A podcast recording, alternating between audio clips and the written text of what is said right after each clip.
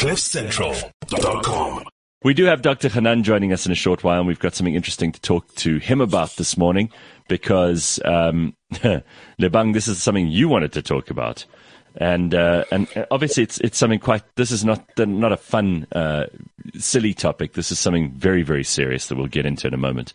Um, and also if you have an issue that you want resolved, and I keep saying this because really, where else are you going to get free therapy? You know, we get Dr. Hanan on he is uh, probably one of the most in demand psychologists in Johannesburg. There are lots and lots of people who are lining up to go to him. He's pretty much full up all day, every day. And we get you to consult with him for free on a Monday. So if you've got a. a and listen, it's, it's, pretty expensive, and I should know. There we go. But, um, you know, we always joke with our family psychologist saying that because of our family, she gets to go on um, amazing holidays, holidays every yeah. year. Right, exactly.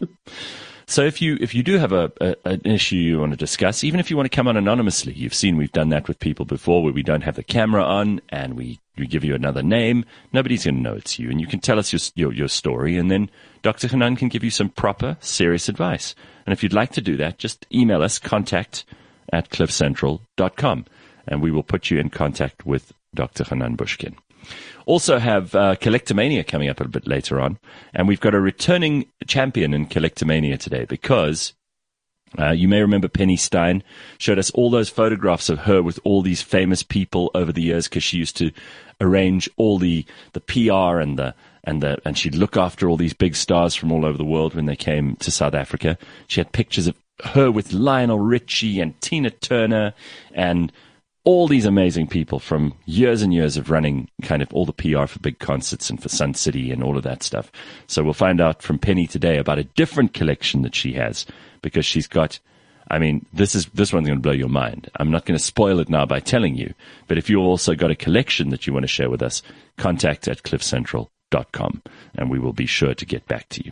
Let's welcome now Dr. Hanan. It's time for It's Going to Be Okay. Hey, Doc, how are you? Hey guys, how you doing? Happy Monday. Hey Doc. Happy Monday. How was your weekend? Very good, actually. Not bad at all. Um, it was. I'm just. I'm, I don't know if it's if it's even worth bringing up, but we haven't had enough summer this summer. It feels like you know there are a couple of days that we've had that are nice and sunny and enjoyable, but we've had so much bloody rain that it doesn't really feel to me like we've actually had summer. Mm. So I'm feeling a little I, am maybe I'm just a, a spoiled brat. Cheated. Yeah, I'm feeling a bit cheated that we didn't have a full summer. Anyway, we'll get into that another day. Right now, we've got to talk about a, a, an issue that uh, Lebang wants to bring up with you, Doc. And you know, Lebang doesn't doesn't normally join us on a Monday, but she is today. So we thought, well, perfect. We'll get you two talking. So Lebang, do you want to just talk about some of the things that are going on in your head and what you need to unpack yeah. this morning? Yeah, sure. Hey, Doc. Um, how Lebang. are you?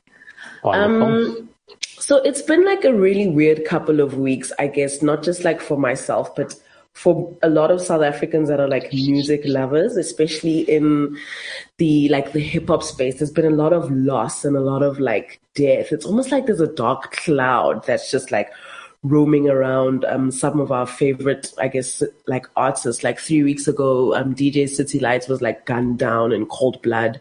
Um, last week, Riky Rick, unfortunately, um, you know, uh, lost his life. And then just yesterday, DJ Dimplez also passed on. So like, it's almost like there's this back to back of like young people that we're just losing. And as Gareth said earlier, it's like we we feel like we know these people more because they're celebrities and because we've watched them and blah blah blah. And they, they're so close to us and all the stuff they share on social media etc but i guess getting used to death is something that a is just you know how do you deal with that? But also seeing the younger and younger people lose their lives is is the more difficult part because in as much as you know, people die all the time. Sure, death is a, a, real part of life. We have to deal with that. Right now, what I'm seeing is that people are sort of using social media as a place to sort of share this sad news. Obviously, like you find out, oh no, you know, somebody that you feel like you've known or you do know has passed on and you just run to Twitter or you run to Instagram to post a picture or whatever the case is before the family's even made an announcement.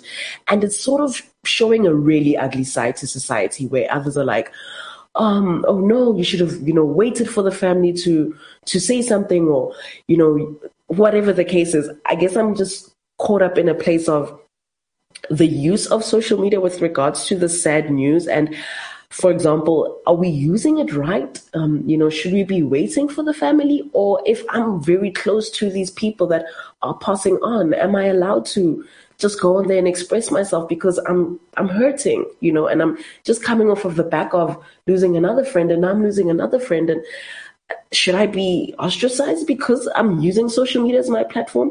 So it's it's a very layered thing. But the bigger thing, Doc, is that there's a lot going on right now and on top of depression and on top of people having all these problems, it's almost as though these situations are turning us all into these unfortunately really ugly people and the ugly sides of us are coming out. So I just I don't I don't know like from your experience if there's a way that we can just sort of like massfully you know give yeah. everybody some sort of like help because we all kind of need help. Everybody's kind of down right does, now. It does you know, we're feel, losing a lot of our age group. It does feel like there are a lot of people go. I mean, we can even go back a couple other weeks. There's Kuli Roberts who went, and mm. you know, we we we've lost a lot of very famous South Africans, as you say, in the hip hop space, but general celebrities. And I think it it feels to a lot of people like, you know, this, and there's a lot of it's suicide. Hey. A lot of it's suicide, which is obviously yeah. even more difficult to deal with. So where do we even start, Doc? Yeah, there's so much to unpack. Sure. This could be like a seven hour workshop. Um, you know, mental health is um, is a real deal, and uh, especially in the last two years, at least uh, from what I've seen in my practice, um, mental health has become the the new kid on the block, at least the one that uh, is appropriate to talk about, and uh, people are much, it's much easier for people to bring it up as a topic of conversation. We've seen loss left, right, and center, and it's um, publicized and it's on social media all the time. And but the thing with grief and death is that we can't become used to it. There's not such thing as uh, reading about, you know, this is how death works and this is how grief works, and suddenly when you lose someone, you you get it. It doesn't work that way. It's not like building a Lego. It's not like, you know, just put these three pieces together and you've got a Lego piece. It's, um, mm. it's much more, it's much more complex and robust. Uh, uh, and something that the brain can't really comprehend because think about it. The subconscious mind, your brain, the, the hidden part of the brain is designed to make sure that you survive. It's not designed for death, for the end of it. So um, it's really designed to ensure that you that you survive uh, on all levels, on a physical level. If I had to throw something at your face, you'd lift up your hands to protect yourself. If you had to mm. walk and you're about to trip, uh, you put your hands to protect yourself. On an emotional level, if a kid gets bullied at school, um, the kid might start developing depression or anxiety. People go, well, how come, how can depression and anxiety help the kid? Well, it's very, very functional because now the kid starts to withdraw and pull back and not want to go to school and have a tummy bug, tummy ache before school which helps the kid survive. So the brain is really designed to ensure your survival. And suddenly we experience the death of someone, or even as we grow older, our own potential um, death, and the brain doesn't doesn't want to compute that, can't compute that. So death and grief is one of those things that the deeper we dive, the more we get lost in it. You know, and even people that are super religious, really that anchor themselves with religion, uh, where religion is a is a fabulous way of kind of making sense of it all. Uh, even super religious people, when they lose someone, it's still very difficult. So I guess my first point uh, to you is, uh, yeah, grief is one of those things that you have to walk through and make sense as you kind of, you know, you you you, you build the plane while it's in the air. You figure it out.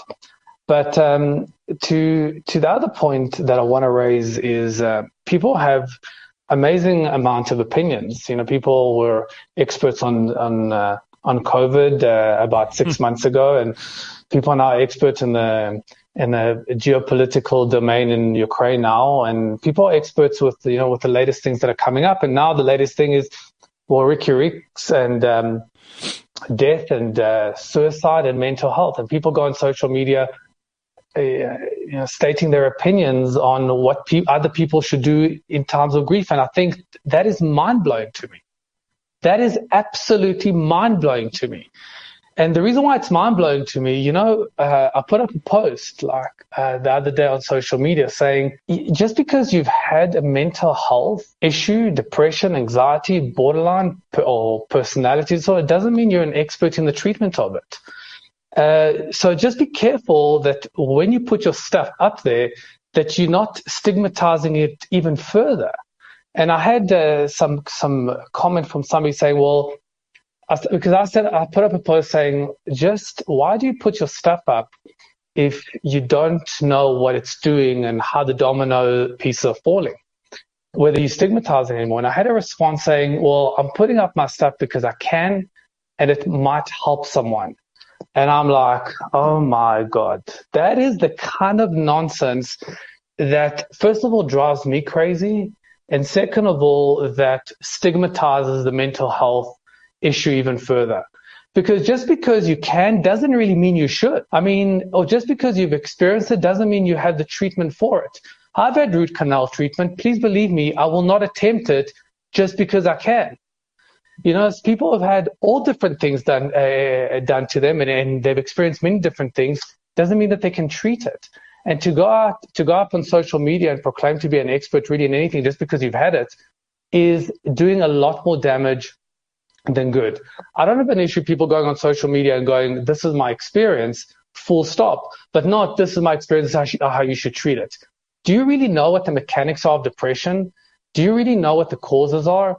Do you really know what the structures are? what, what is depression? You know, when I say to people, what is depression? What is grief? People give me the, the, the Google answer. Well, depression is the feeling of low or the feeling of sadness, the feeling of helplessness and hopelessness. Yeah. And it's all fine and well, but do you really know where it's coming from? What is it? Is it a marriage thing? Is it a sense of purpose thing? Is it a financial security thing? Is it a lack of acceptance thing? A sense, a lack of sense of belonging thing? What is it? And then people are like, oh, I don't know, I don't know, just a low. I'm sorry. If you don't know, then don't say. You're actually doing a lot more damage mm-hmm. if you pretend to be an expert when you actually don't know where it's coming from and how to treat it. So, Lebang, to your point, social media is um, is a cesspool of opinions and experts. And I say just be very careful of what you put out there and certainly be very careful of what you consume and what you read. Lean on the experts. If you got a toothache, you go to the dentist, you don't go to your florist. Period. if you got, you need, it's, it's just as simple as that. And if you've got a condition, you go to the expert that will give you the answer and unpack that for you. Yeah, and, mm. and, and I think, look, Doc, let's also let's give people online a little bit of a break here because a lot of them are just trying, they're hoping for answers, and they're just reaching out and they're trying to connect with other people because they don't actually know what to do. And if you're feeling hopeless and you're feeling helpless, that's what humans do. They reach out, and sometimes the the best way for people to do that is through social media. It doesn't always work out well, and a lot of it is complete nonsense, as you rightly point out. I'm glad you said that. But it is just because they're desperate to find answers, right? Yes, but, but but Gareth, the thing is that again, if you had a toothache, would you go on social media and go, well, how do I extract this tooth? I mean, some, it, it, you know, some idiots, some idiots do though. I mean, you, you know, some people some do. people yeah, really sure. do. Like if I take, sure. if I take the pli- if I take the pliers like this and I, exactly, you know, because they're idiots. Exactly. I mean, but we're not going to be, yeah, for sure. We're not going to be able to stop them from doing that. The other thing, that, sure. the other thing sure. Lebang hints at here is like, there is a process for grief, right? And and maybe because it's it's not it's something you probably talk about all the time, Doc, and and we're all going to have to deal with grief at some point in our lives. Nobody escapes grief. Nobody. So there is a process that you go through. For some people, it takes much longer. For some people, it's it's a short process. You mentioned like religious people; it helps them to deal with it. They've got a they've got a much more um, I suppose, integrated way of dealing with it because they have a belief system around it too. But how, how does that process work? And how do you know when you've started to heal? You'll never completely forget someone. You'll never completely get over grief, but you do learn to deal with it, right? Mm, for sure. So let me mention a couple of things. First of all, uh, grief, the definition of grief is uh, being in a place and wish you were somewhere else. Um, so when you lose somebody, of course, you're in a new world and you wish you were in the old world. So that person represented something to you and that person is no longer there. Mm-hmm. there is a process of grief and filling up that hole. Um, and the filling up hole takes time. Some people do it in a minute. Some people do it in a year. Some people never actually get there. And the process of grief is first we go into shock, uh, then denial, then bargaining. Bargaining means, oh, only if I'd done this, then this would have happened anger, guilt, depression, and acceptance. And the, the, unfortunate thing is we call it stages of grief, and which is not true because we don't actually go through these stages and finally reach acceptance. It's actually more phases, and we enter into phase one, three, five, seven, one, one, two, five, seven, randomly, and that can happen in a minute. So I can go from acceptance to denial to bargaining to depression to acceptance in a minute. And, but what happens though is you start integrating it into your being, you start finding yourself more in the acceptance phase for much longer. So the period between jumping from one phase to another is much less frequent. But all of that happens only if you marry and immerse yourself in the world that you're in. Mm-hmm. All of that happens if you marry and immerse yourself in the world that you're in. So, for example, if some, if we go through a loss and you cover your head with a duvet and never get out of the house and never engage your world, you'll never heal. It's impossible because once you undo the duvet and suddenly you engage, you engage in the world, then that's when the healing begins again. So it doesn't matter that you've you know, people say time heals everything. It's not time. It's really what you do with that time.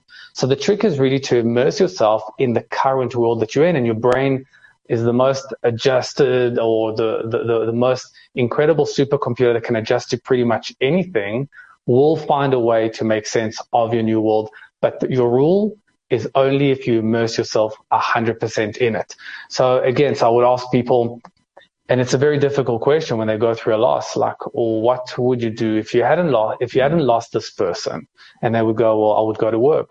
And my answer is, well, then go to work. Right. Well, I would still engage with my friends. Well, go and engage with your friends. Right. Well, I would do X, Y, and Z. Well, that's what you should do. You should do exactly what you would do if, if it was a normal scenario. And people go, but that feels horrible. That feels horrible. And I'm like, absolutely, it feels horrible.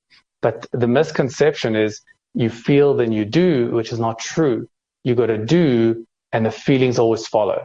You got to do and the mm. feelings always follow. Mm. So an analogy for that, you know, think about bungee jumping. If you ever tried bungee jumping before, imagine you're the, at the top of the, of this, um, of the ledge and you say to yourself, let me just feel in control and then jump. Let me just feel in control and then jump. You know what would happen? You'd never jump you'd never jump. What you have to do is you have to jump. Behavior first. You have to jump. And the first time you jump, the next time you go up there, you might even feel worse. But now you jump again and you might even feel worse. And now you jump again, you might even feel worse. Now you jump again, you feel worse, but now jump 10, 20, 30, 50, 100 times. Now you feel in control. So people make two mistakes. One, they go, let me feel then do, which is wrong. Mm-hmm. And second mistake and misconception is people do and they feel worse and they go, well, obviously the doing doesn't work. It's not true. Okay. If you just keep on doing, your feelings will always follow. So act as though your new world was, was real. And also, uh, just one last thing, because Lebang hinted at this. Th- these people who feel the need to share uh, uh, information or a picture of someone who's died straight away, and they're not even sure if the family knows yet. I mean, this can be very, very hurtful. And I saw a comment that was made just now Sharon says, when my husband passed away, someone in the family posted on Facebook that he had died. I felt so angry. I felt she had no right to do that and asked her to take it down, expressing my feelings. So you got to also uh, let the family go first, right?